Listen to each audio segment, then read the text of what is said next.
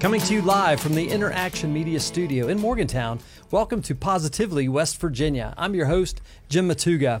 Today we have a very special episode for you guys. We're going to be visiting live here in the studio with Chris Mullett. Chris is the president and CEO of Burlington United Methodist Family Services. Uh, of course, they're in Burlington, West Virginia, but they serve all over the West uh, West Virginia region and uh, into Maryland. Chris, thanks for being on the show today. It's great to be here. Thanks, Jim. It's great to see you. Happy New Year. Yeah, Happy New Year to you. It's awesome. First, guys, I want to talk a little bit about the mission here at Positively West Virginia. Every week, we talk with West Virginia business leaders and we share their success stories with people just like you in West Virginia and across the country. Since 2017, our goal is to bring you encouraging and inspiring business stories each week not only from for profit businesses, but for also nonprofit businesses from right here in the Mountain State. We believe that by encouraging others with the possibilities that entrepreneurship, small business ownership, and even, yes, nonprofit businesses and organizations, we can help change the direction of West Virginia and help keep our young people right here in the state. We love telling these stories, and quite frankly, not a lot of people ever get to hear about. And so we just love uh, that aspect of positively. Our hope is that we our hope is that people realize that you don't have to leave West Virginia to find great business opportunities. They're right here in our state. If you just look around, and we just want to encourage people to stay here, come here and build a great company or a nonprofit, or even move back here if you've left, repatriate to West Virginia and be a part of this amazing small business ecosystem and culture that we have right here in West Virginia. All of our guests are people who are actually getting that done as well. And I'm convinced that we all can learn from their experiences, even and even more importantly, their stories. Over the past several years, we've produced uh, close to 300 episodes now, and Positively West Virginia is a 501c3 nonprofit organization ourselves. You can learn more about our mission of promoting small business and entrepreneurship and nonprofits in West Virginia at positively positivelyWV.com. Our guest once today, uh, once again today, is Chris Mullett. He's the president and CEO of Burlington United Methodist Family Services uh, right here in West Virginia. Mineral County is where your headquarters is. Absolutely. Uh, Chris, welcome again to the show. For those of you guys who don't know, Chris Mullett has served as president and CEO of Burlington since April of 2020. His prior work in the nonprofit sector includes the Epilepsy Foundation of America, the Clarksburg Mission. I think that's where you and I first it is. Uh, yeah. came in contact with each other, and World Vision Appalachia. Chris has his bachelor's degree from the University of Pittsburgh at Johnstown, and he attained his master's from Emory University. We invited Chris on the show today to talk about Burlington United Methodist Family Services to share their story and to talk about the nonprofit business he leads right here in West Virginia. Chris, again, thanks for being on the show. Take a minute, tell us a little bit about Burlington. Um, thank you. I appreciate the, the invitation to do that. I appreciate yeah. the time on here today. That's great. Um, so, when I was uh, hired by Burlington about two years ago, um, my, it's a United Methodist uh, agency. Uh, my parents were lifelong United Methodists. I went to Fairmont to tell my parents about this this new uh, career uh, role that I had, that I had been offered, and and um, told them all about what Burlington does. And as as lifelong United Methodists, my mom said. You know, you people do a terrible job of telling your story, apparently, because I knew none of that. and and I think that that you know one of the things about about the nonprofit world is it's really difficult to find the capital to tell our stories, yeah. and so really appreciate opportunities like this. Yeah. Um, so Burlington started in 1913 when a couple of men living around Burlington, West Virginia, which is about halfway between Keyser and Romney, yeah. so it's just a yep. little wide place in the road along Route 50, um, saw that there were children who who didn't have families, mm. didn't have a home, and so they bought an old house uh, along Route 50 and called it the Star of Hope Child Refuge, mm. and um, and began moving kids in there and did that for, for years and years, and then uh, and then.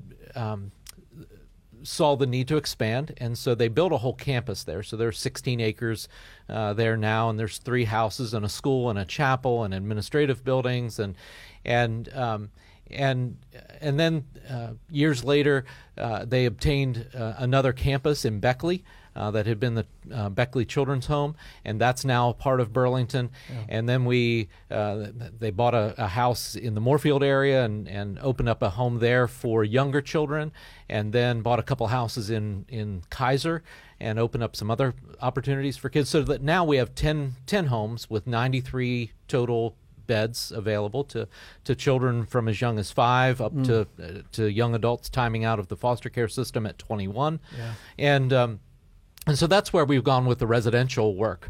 But then we also moved into community-based work. So so uh, started doing uh, foster care. Uh, recruiting families and, and training those families and assigning children and managing you know case managing the children that were in foster care and and so today we have about 110 children that we're managing in foster care Wow. um, across West Virginia, and and then started doing programs like Safe at Home, which is a uh, it's really a diversion program. So we have case managers all across West Virginia that are managing uh, about 150 uh, kids. Uh, who otherwise would be in residential care, um, but we're we're providing the services they need for them to be able to stay at home and in their communities. Uh, we do uh, parents as teachers, which uh, provides coaching and training for parents in how to be their child's uh, first and best teacher. We we do right from the start, which starts uh, with with um, women who are pregnant, uh, maybe at risk, and uh, it's all free services and hooks them up with all of the the services they need in order to have a healthy, happy uh, childbirth experience. Um, so it just goes on and on like that. We've um, uh, targeted case management to keep people out of hospitals. We, we, It's just remarkable to me. We have 310 people working in 22 counties across West Virginia and Garrett County, Maryland, Yep. uh, doing just remarkable work to change the fortunes of people who are really hurting and um, sometimes hopeless and. Um, and and I, I'm just I couldn't be more pleased to be in the role that I'm in. Well, Chris, as a um, a- as a community uh, resident here in West Virginia, I, I can't thank you enough for the work that you're doing. You know, especially with these children. You know, uh, we're going to talk a little bit about and delve a little bit deeper into the foster care issue because it is so prevalent in West Virginia, and a lot of people are hurting, like you just said. And, and you think about the last couple of years that we've gone through as a country and, and as a state with this pandemic and everything, and, and the work that you guys are doing on the front lines of families and, and restoration and bringing hope really to Right. these families is, is powerful. I, I got to ask you, like, you know, you've been in the nonprofit business, uh, that that that sector for a while. What? How did you get started in all this anyway? What what's what brought you into the nonprofit world? So I had been, um, as as a kid, uh, the church that that we attended in Latrobe, Pennsylvania, Charter Oak United Methodist Church, invited.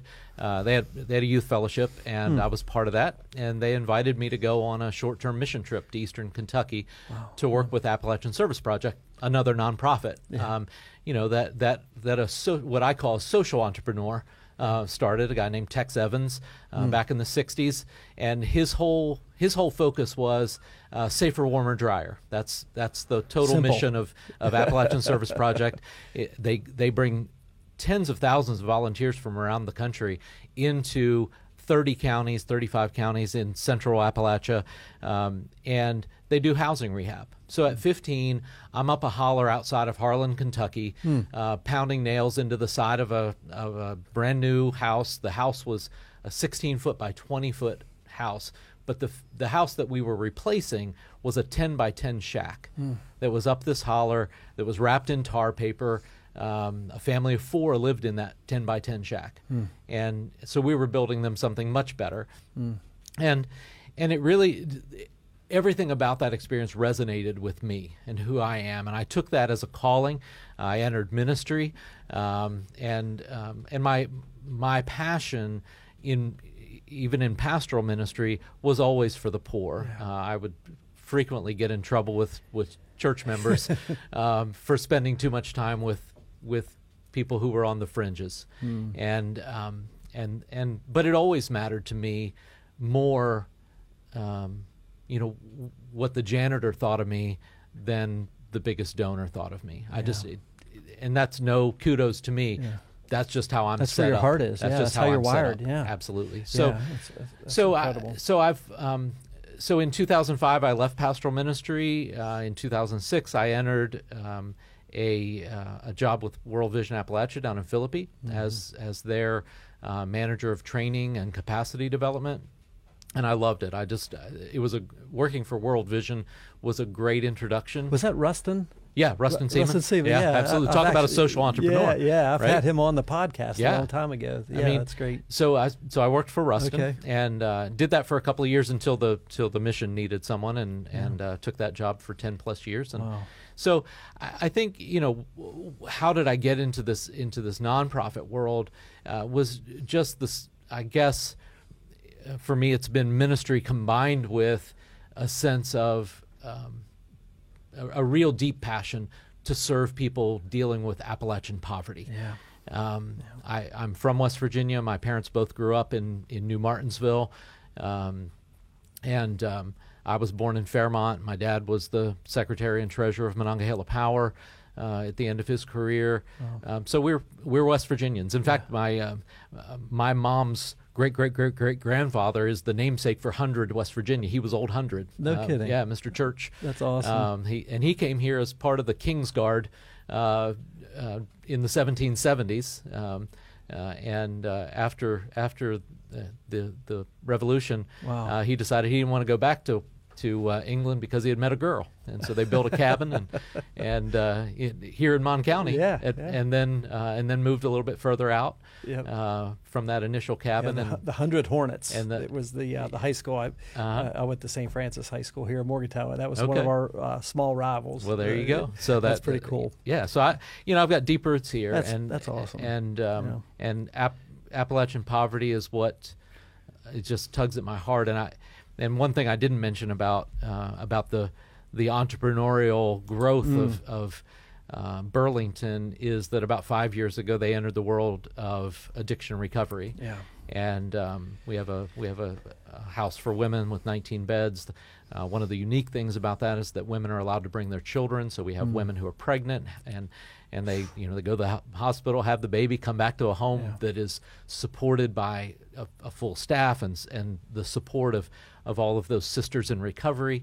And uh, it's beautiful, and we are uh, in the. We hope in in March of this year, we hope to open a second house uh, called Hope Meadows. Hmm. Wow. Uh, Where will that be? It's also in Mineral County. It's, Okay, great, um, yeah. And uh, and it'll have Much 20 needed. Or, 20 or 25 beds. Same setup for women Mm. uh, who ha- and some of some of whom will have children. And uh, we've already hired our our uh, manager for that house, and we're Wow. we're super excited. So I just Congratulations. all of the things that we do around family and children um, are. Are really driven by the addiction crisis that we have in Yeah, West Virginia. Yeah. And Everything else is kind of like a spin off of that. It absolutely is. It, it becomes an epidemic of the epidemic. Yes, the the number of children uh, in West West Virginia is second only to Alaska Yeah. in the number of children that are that are uh, in state's custody uh, per capita, and uh, and that number has has doubled in the last seven or so years, and the reason for that is completely around this this epidemic of addiction. Yeah.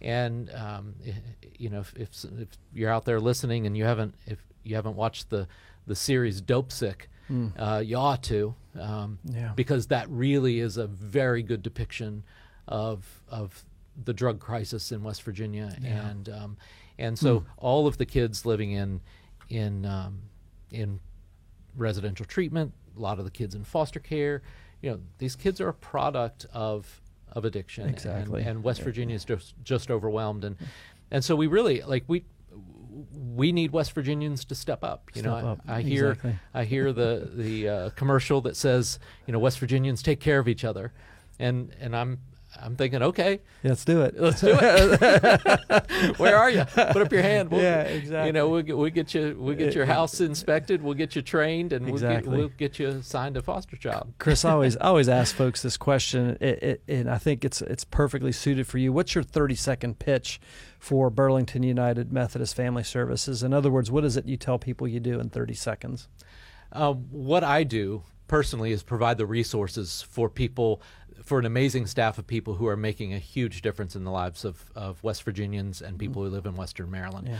Uh, people who are on on the edge, people who are on the verge, people who are on the fringe. Uh, those people we are finding, uh, and we are providing the services they need to have a better life. Yeah. And so, mm, you know, when I when I on ramp staff members, I, I ask our training managers to, to either zoom me into the Beckley campus or or bring me live into the campus here in Burlington. Um, and the thing that I say to those folks, I tell them the story about me as a 15 year old building that house, Yeah, and and that's why I do what I do, right? Uh, and even even when you know working at the Clark, Clarksburg Mission, there's not a single day goes by in my life that I don't think about people on the street and miss sitting on the street having real conversations with people who are hurting.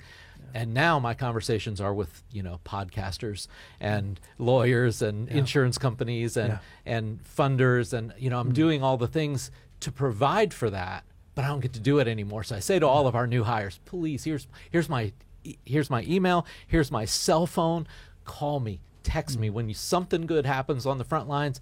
I want to know about it. When something challenging happens on the front lines, I want to know about it because the front lines is why I why I'm doing this. Yeah, why you were drawn to it. right? Absolutely. Yeah, and and I think about that. You know, um, as a believer, you know, you're you're you're of the opinion and of the mindset and of the heart of of love, right? Yeah. It's one of the most important commandments that It Jesus gave us was to love each other. And and when you sit down on the curb and have a conversation with somebody who's homeless and destitute and despair. Uh, that's a game changer, really. It can be. Right? Just Absolutely. not only for them, For but both for of us. you. Yeah. Absolutely. And it's all sometimes it takes is a sharing of a little bit of love, right? And Yeah. take that step. It doesn't have to be a giant leap of faith. It can be a step of faith. That's my opinion. you That's know. absolutely right. I mean, I think the reality is that people are only changed through relationship. Yeah, Um, exactly. and it's yeah. it's so interesting that you know the, the of course the creation story. Um, you know, the one thing that wasn't good was aloneness. Yes, Right? right, And so yeah. partnership is created. Yeah, absolutely. and then Community, And then then the first thing Yeah. that happens from the other side divides that community. Right? Mm. Yep. And so so aloneness is the bad thing community is created then community is divided and when we look at Hmm. um, when we look at at um, at our you know take a deeper look at your own life what is it that changed you i Hmm. i can tell you when i went away on that mission trip um, you know the youth leaders changed me my pastor changed me the when i went away to college um, Bob Matt, Dr. Bob Matson, my who just happened to be assigned to be my advisor. He changed my life. Reverend George Porter, who was our campus chaplain, he changed me. Mm. Yeah. Uh, Wow. Uh, Dr. Noel Erskine, my my first funeral service as a, I was a seminary student at 21 Wow. and had been assigned to be the pastor of two little rural churches. Um, so the fall of that year, I get I went there in, in September. October of that year, a young man, 15 years old, tragically, accidentally shot and killed himself. wow. My first funeral service as a pastor was that. Wow. I walked into my uh, my seminary advisor's office, Dr. Noel Erskine, who is a who is a he, he's an ethics professor, and he was on the phone with somebody in Africa, and um, he looked up at me and he said, "I need to call you back," and he hung up the phone, and he sat in his office, and I don't know if he missed classes or what. He sat in his office with me for three hours that day and listened to my concerns and ta- taught me in those three hours how to be a comfort to to this family. And so when I look at the opportunity that that families have across West Virginia to take a child into their house or a, or a sibling group into their house through foster care. Mm. Or when I look at the opportunity for somebody in college to come and work for us mm. as a direct service person, mm. come to our campus. And, and I mean we have we have jobs even where people can work a full time job in over a weekend. So you can be there 48 hours, get paid for 40, sleep for 16, and get a full time wage with benefits. Now, you know, the starting wage without any experience is $15 an hour, but that's Wow. that's not horrible for Yeah. a college kid. Yeah, absolutely. Right, So yeah. so Wow. it, and it's relationships. Yeah. You know, the, the- our our frontline people across West Virginia. We have them in Harrison County. We have them in, in Randolph County. We've we've got them in, in Barbour County and and even clear down in Cabell County and Wayne County, um, Raleigh County. We've got them all over. We got them here in in Mon County. Yeah. Um, these people who are individually touching the lives of families, like totally making a difference. We get messages all the time through our social media from from kids that grew up in our system um, saying Burlington changed my life. Yeah, yeah. And they come back and visit. I-. In fact, at the Clarksburg Mission, I, I had a guy that worked for me there he was in his he's the same age as me. I'm 55. He was he was about my age. Grew up in Clarksburg, got in trouble, uh, and uh, I I knew loosely about his his story. I knew he was in placement, but when I got hired, when he found out that I got hired by Burlington, he called me. I hadn't talked to him in, in several years. He called me and said, "Hey, Burlington saved my life." No I kidding. spent three. I spent my whole high school career living on the campus in Burlington, attending Keyser High School. What? That's why I got a scholarship to go to West Virginia Wesleyan. Wow. Like, How cool is that? I mean, I, I mean that's like coming full circle. Yeah, Absolutely. that's that's that's so amazing. So yeah, I think amazing the, the- you know, I, I I love how entrepreneurial Burlington has been Mm-hmm. for the last 100 109 years now. Mm-hmm. Um, and and we're going to continue to be that. We're going to continue to ask, Yep. What does West Virginia need from us? Exactly. It, it, it, it's solving a problem. Absolutely. Right? That's the that's the heart of entrepreneurship. is Absolutely. solving a problem. What would you say, Chris, is the thing you're most excited about for Burlington right now? Like, what's what's on your what's on your plate? Well, so the biggest the biggest um, thing that we have coming up, of course, is opening this new house, and I'm Yeah. um, and I'm super excited about that. We need more beds for addiction recovery, and the system we're using works. Um, you know, the um, judge uh, um, Mike Aloi, uh, who's Yeah, oh, a federal yeah. judge down Yep, down in. Clarksburg. Um, he's an old friend. He he came to visit. I didn't know he was coming, but and and I don't think he knew that Staggers and Burl. He didn't put me and Staggers and Burlington together. Wow. And so uh, they had a Christmas open house at, at Staggers Recovery, and they invited all of the all of the women's uh, parole officers, their judges, and and a federal judge drove from Clarksburg to Bur- to to near Burlington in my, Mineral County to to come to a Christmas open house for the for three of the women, either two either two of the, or three of the women who live in that house are are out of his court. Wow. and and I couldn't believe I walked into that and there he was and he's just the most gracious man. And um and so when I um you know when I see stories when I, you know and he, he he sat and listened to the stories of the the women he- that are from his court in that house. They- took him on a tour and he sat with them for an hour and a half and listened to them outside of the courtroom.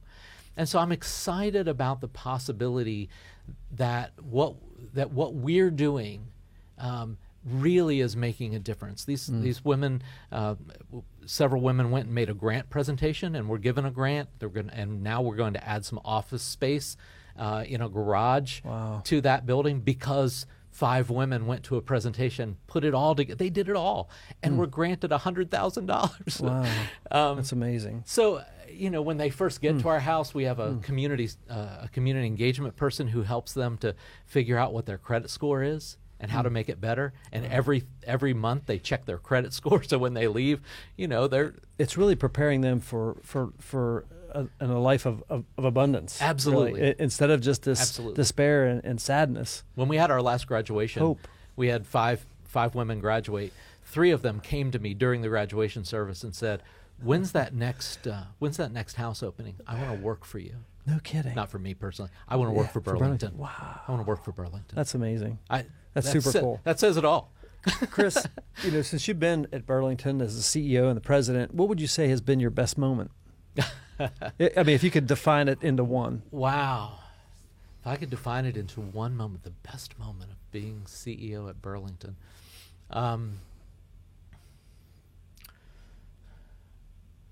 I would say I I went to their um, to their Christmas presentation. The the students on our on our Burlington campus did, did a whole uh, Christmas thing. They've they have a um, we have an on campus school, right? And it's it's part of the the um, uh, West Virginia Corrections. Really is, Yeah. is the manager of Yeah. that school. That was just a Um, couple of weeks ago. Yeah. Yes. yeah. And so, um, watching, so th- so the high school kids actually have drama class as part of their course of study, Okay. which is amazing.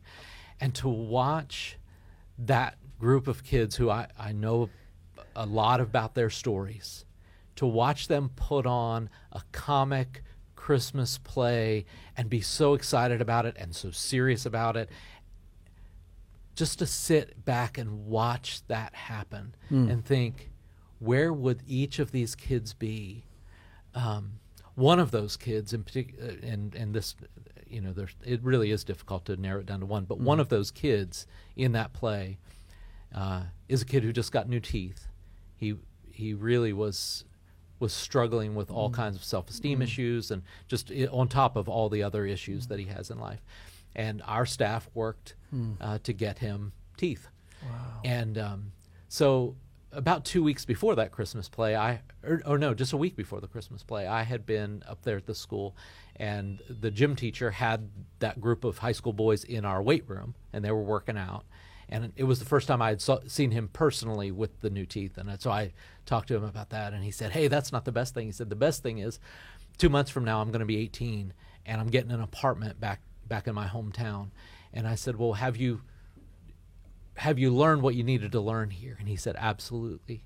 He said, I know that the group of kids that I was hanging around with because I felt badly about myself mm. are the reasons that I did the things that I did that got me here.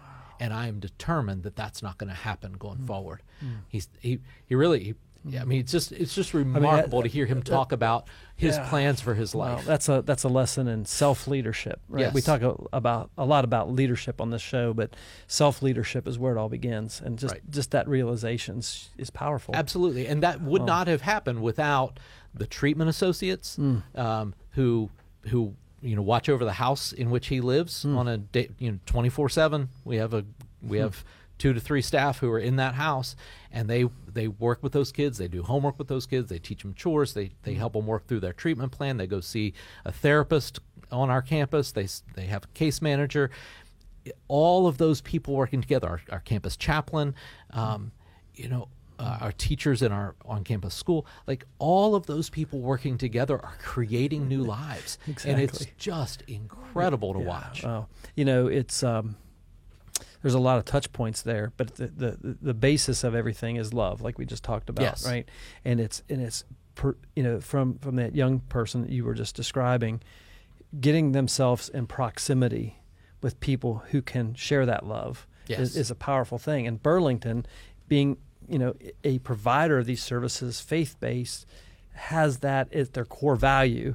And to me, that's just a tremendous, powerful thing. It just- absolutely I mean, is. it's just it's incredible to, to, to just listen to that story right there was was awesome.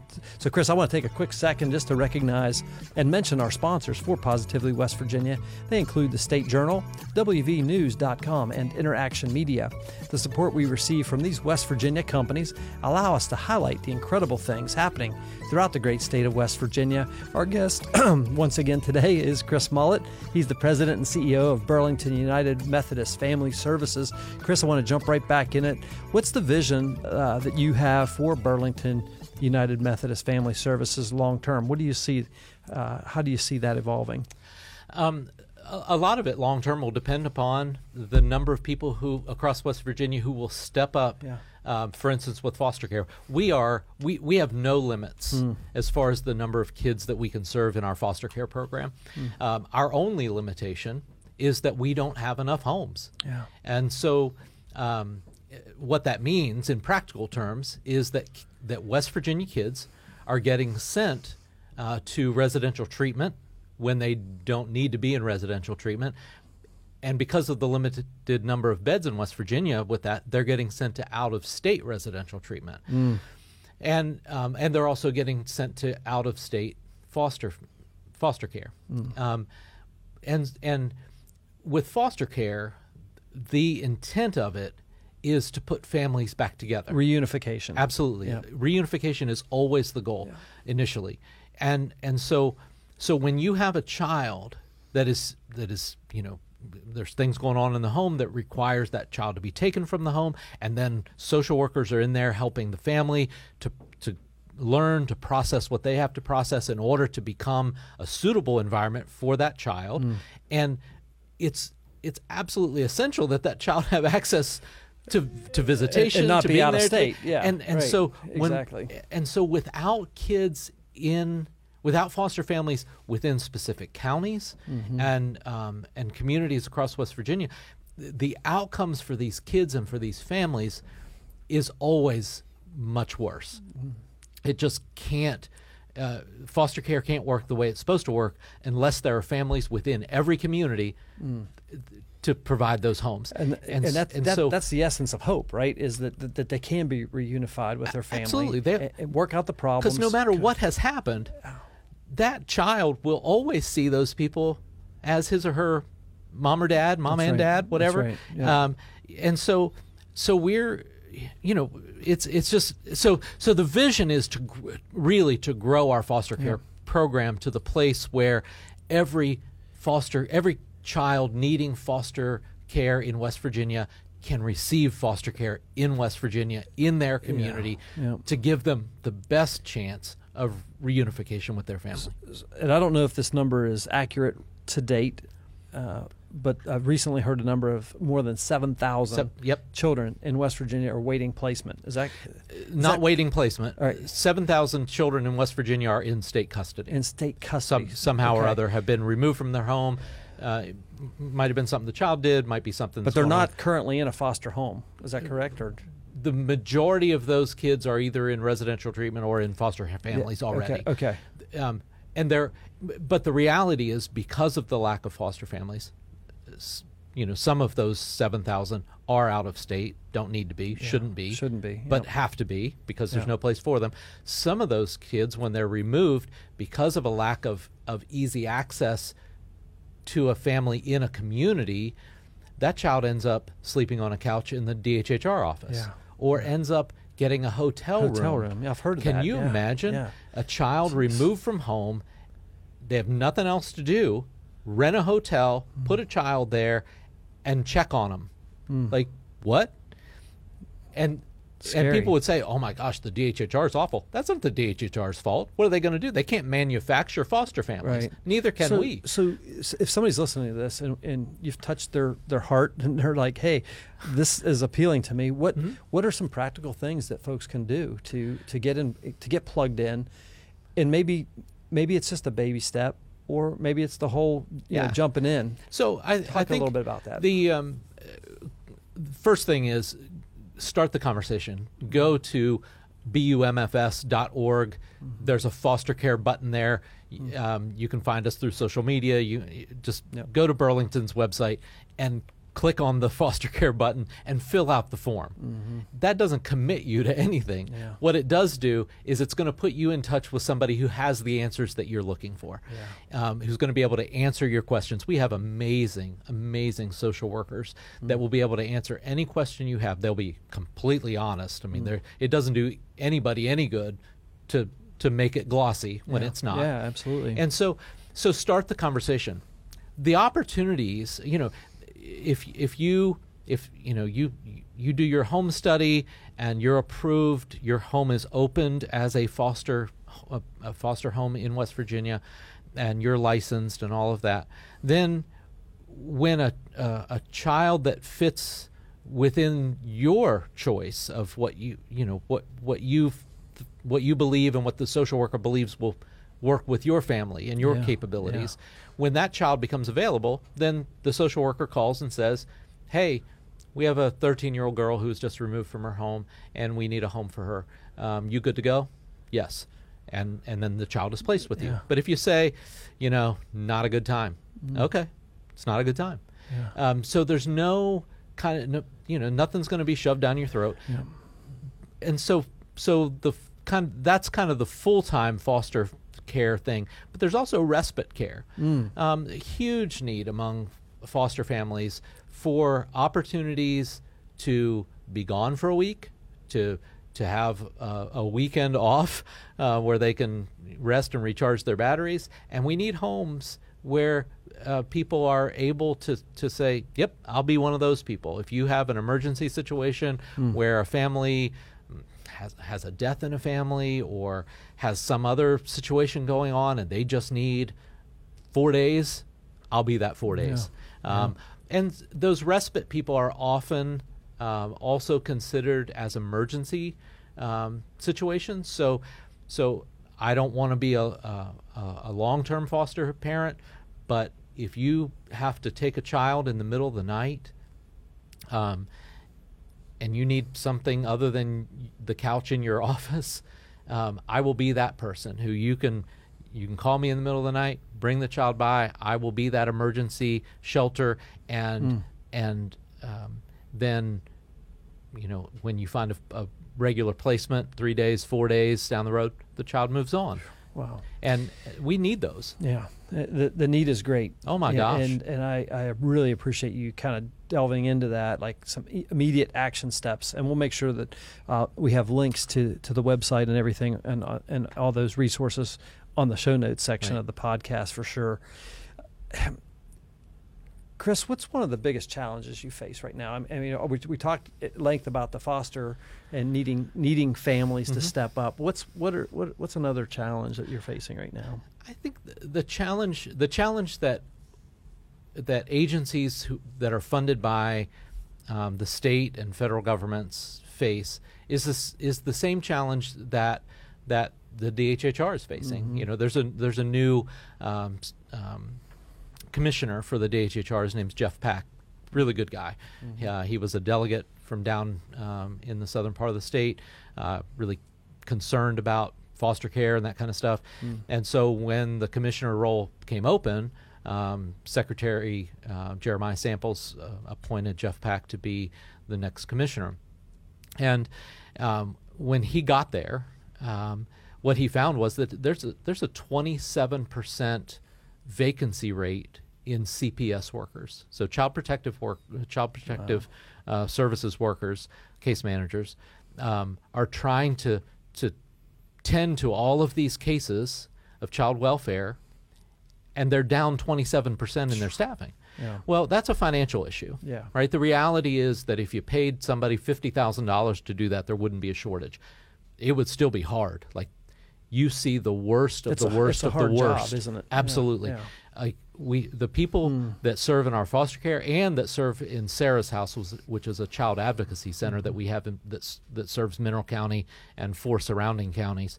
Um, and they deal with, with sexual abuse of children all day, every day, right?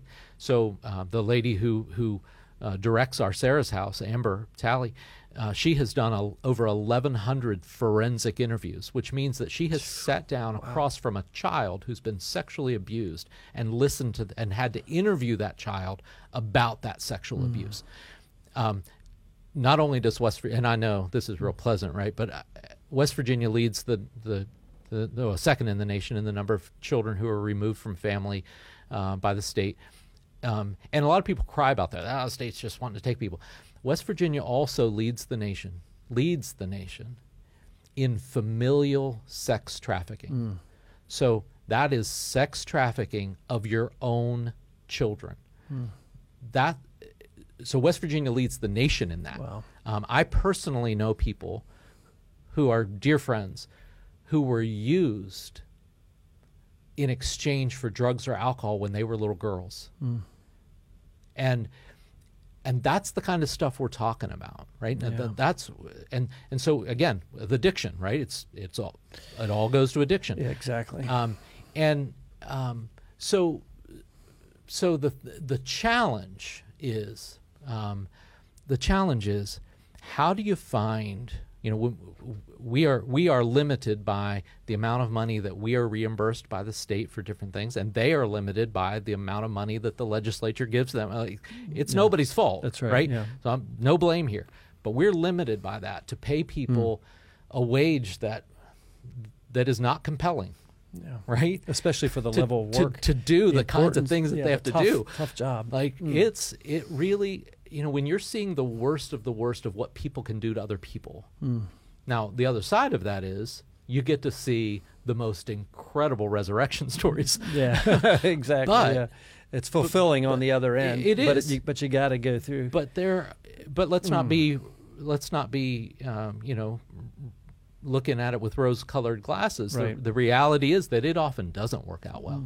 yeah. that that some of these kids simply go back and repeat the story, and then their kids repeat the Mm. Yeah, story, and their kids It's hard to it's hard to to uh, to redirect that family tree. It is. So so I think you know that's that's the challenging thing is how do we how do we staff how do how do we pay people adequately for what they do and therefore be fully staffed. Our our campus at, at Burlington was down 20 full-time people, which meant that uh, which meant that I even worked a couple of shifts in residential care. Wow. Right? Yeah. Um, and um, and so our therapists were working shifts in residential. Our chaplain was working shifts in residential. Like Wow. that's not anything. Our, our vice president of resi- of that campus was working shifts in residential. That's not what you ever want to happen.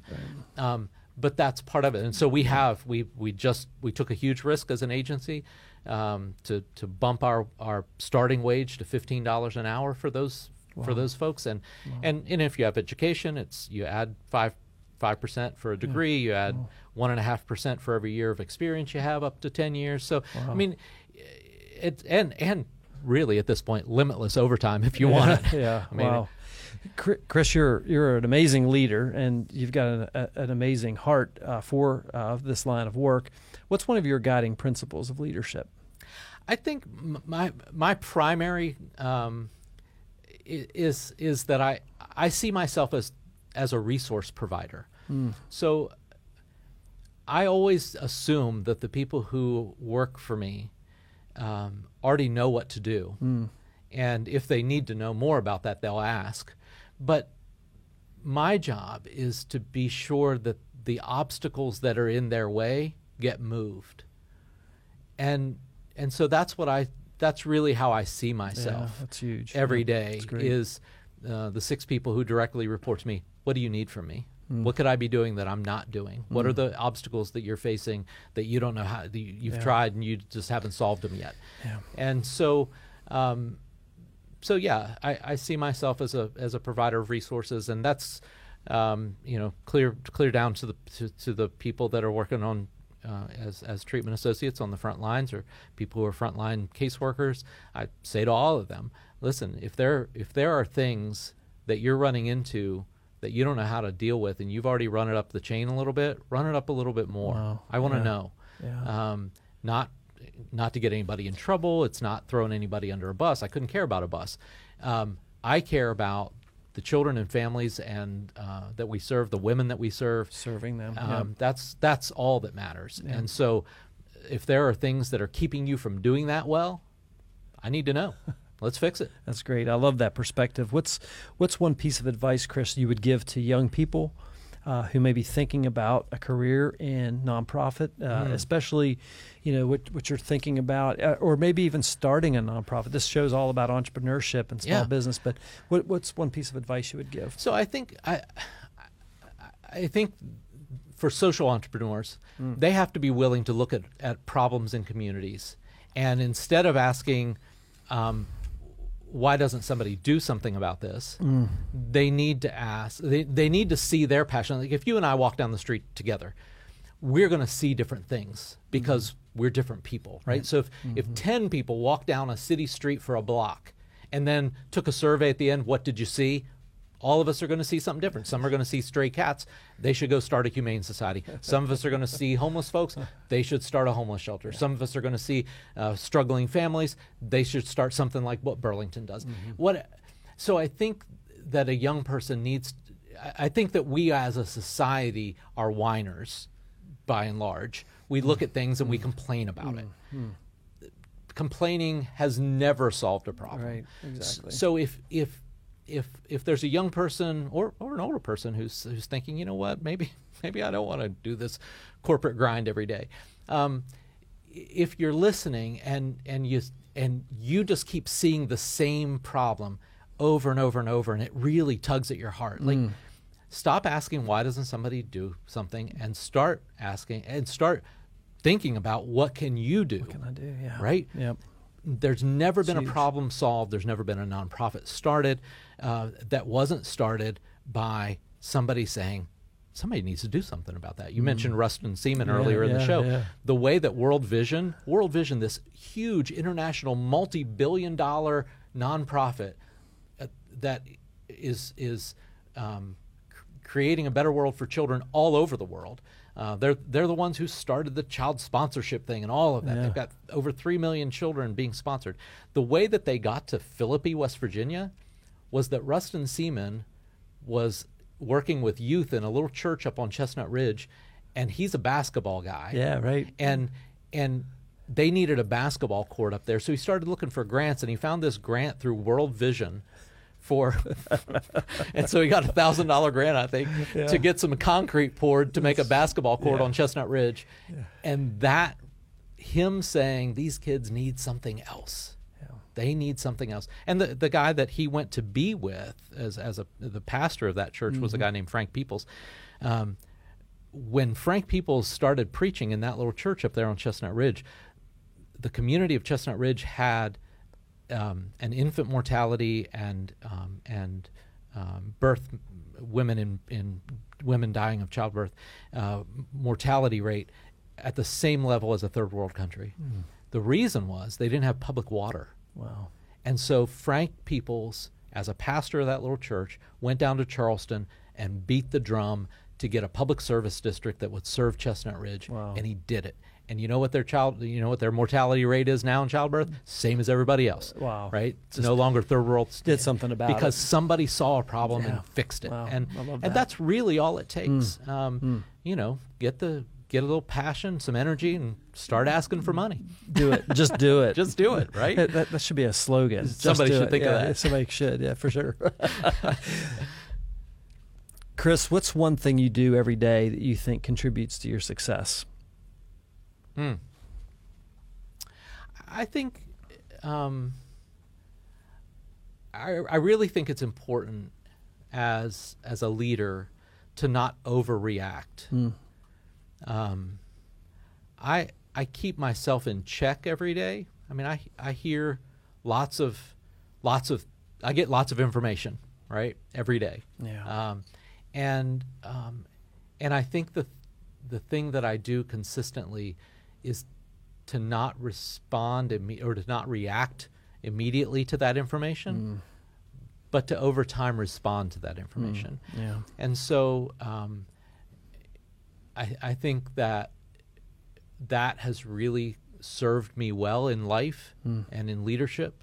Uh, is the ability to not overreact. You know, if you're if you're a pilot of an airplane, you're getting lots of bad information all the time, and you can't respond radically to that information. Yeah. Or the plane or the people in the back are going to vomit. Yeah, exactly. And, and, at the Well- very least, never fly with you again. the, the, the time between stimulus and response oftentimes is magical, right? It's very important. Absolutely. it could be, uh, if you have to make those split second decisions, you can, but oftentimes that, that magic is, is in that time between the stimulus and the response. Yes, and I, I- so I think I really do think that that's the one thing I do every Mm, day. that's great. Is to is is to moderate my emotions. You gave us a, a movie, uh, Dopesick, Oh and we're gosh. gonna put we're gonna put that in the show notes. But what's one book or podcast that you'd recommend for uh, for folks in your line of work? Um, Joan Garry uh, does a podcast Hmm. um, that is that is wonderful. Um, she is a remarkable leader, and uh, I would highly recommend Joan Garry's work. Um, it's, I think it's two two R's, G A R R Yeah, that's great. In, in Garry, and um, and a book. Um, wow. Um, I think I. So I guess the other podcaster that I would recommend would be, uh, and this would go along with books.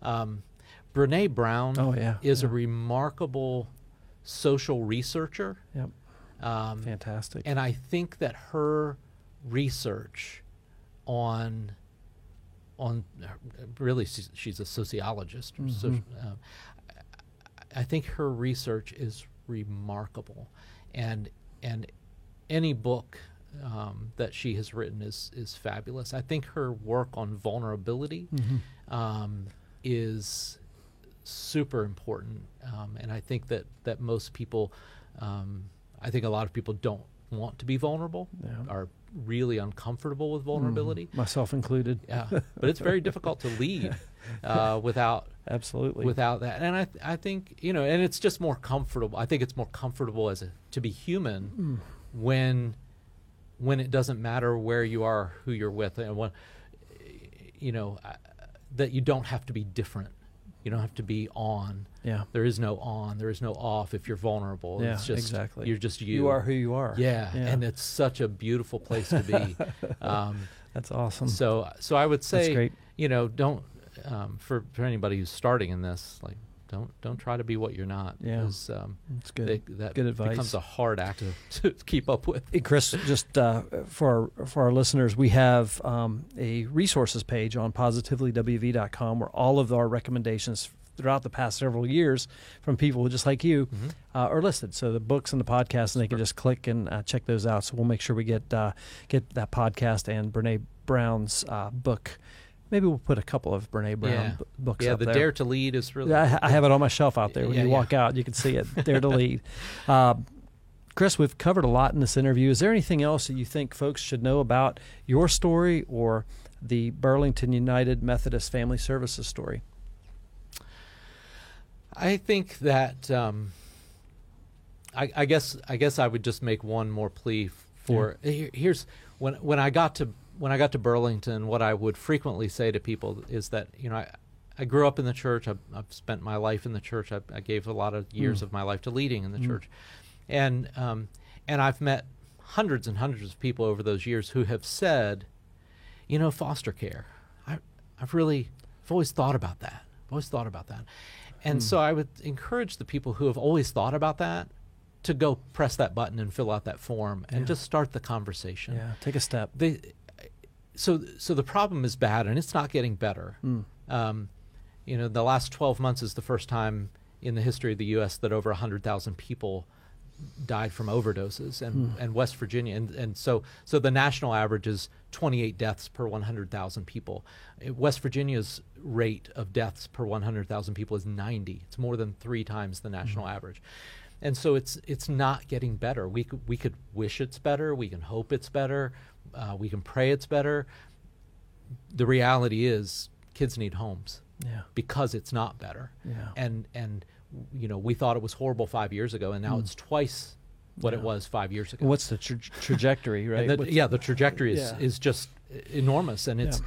you know and Hmm. now you know we got people hooked on on the op- opioids Mm. and um, because of the horrible horrible corporate greed and and and now you know the the government has done a good job and and and some of those drug companies have have done a good job of of now preventing diversion. So so their their drugs are no longer going to the streets but now fentanyl is coming in disguise. So any mm. any pill that somebody buys on the street that they think is hydrocodone it's not hydrocodone. It's something designed to look like hydrocodone that's actually fentanyl.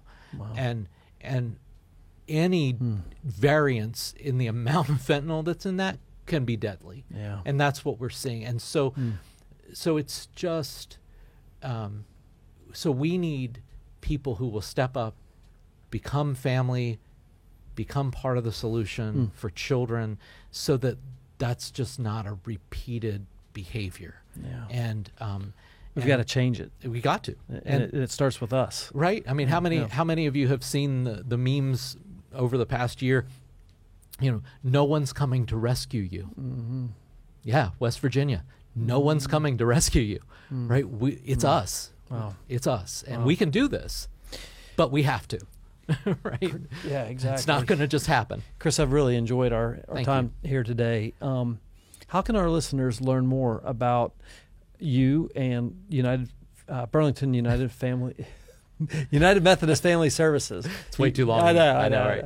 So, so um, we have we have a, a website, uh, bumfs.org. Hmm. Uh, we are on social media. We're on we're on uh, Instagram and and uh, uh, Facebook, and um, and would love for you to reach out. Uh, really would would love for you to reach out. And and if anybody wants to have a, a personal conversation. Um, you know, would love to you know reach out to me personally Yeah. on social media. Chris Mullett, I'm I'm I'm on Instagram. I'm great. on I'm on Facebook. And we'll make sure we have links to all that Yeah. out there. Like Uh, I, I would I would love to talk. Twitter account. Yeah. peop- yeah, I don't care. That's great, uh, Chris. It's been a real honor to have you on the show today. I, uh, I, I I can't thank you enough for the work that you and your whole team at Burlington is doing. They're amazing. Uh, and I think uh, what you're doing is just really uh, fantastic work. And it's God's work, really. Yeah. And uh, I just want to encourage you to keep that up, man. You're doing great.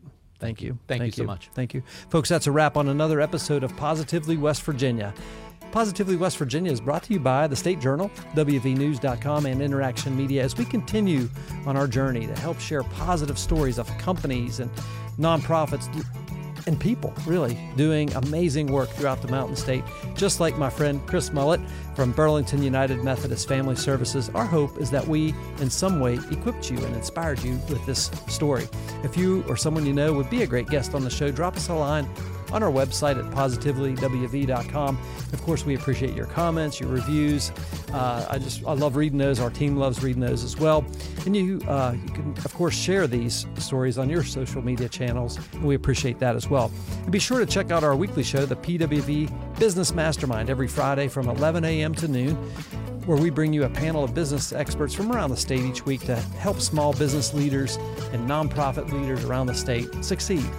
Positively West Virginia is a 501c3 nonprofit organization. You can learn more about our mission of advancing entrepreneurship, small business, as well as nonprofits at positivelywv.com. On behalf of our entire Positively West Virginia team, including our producer today, Mr. Hampton Hill, I'm your host, Jim Matuga. Stay positive, West Virginia.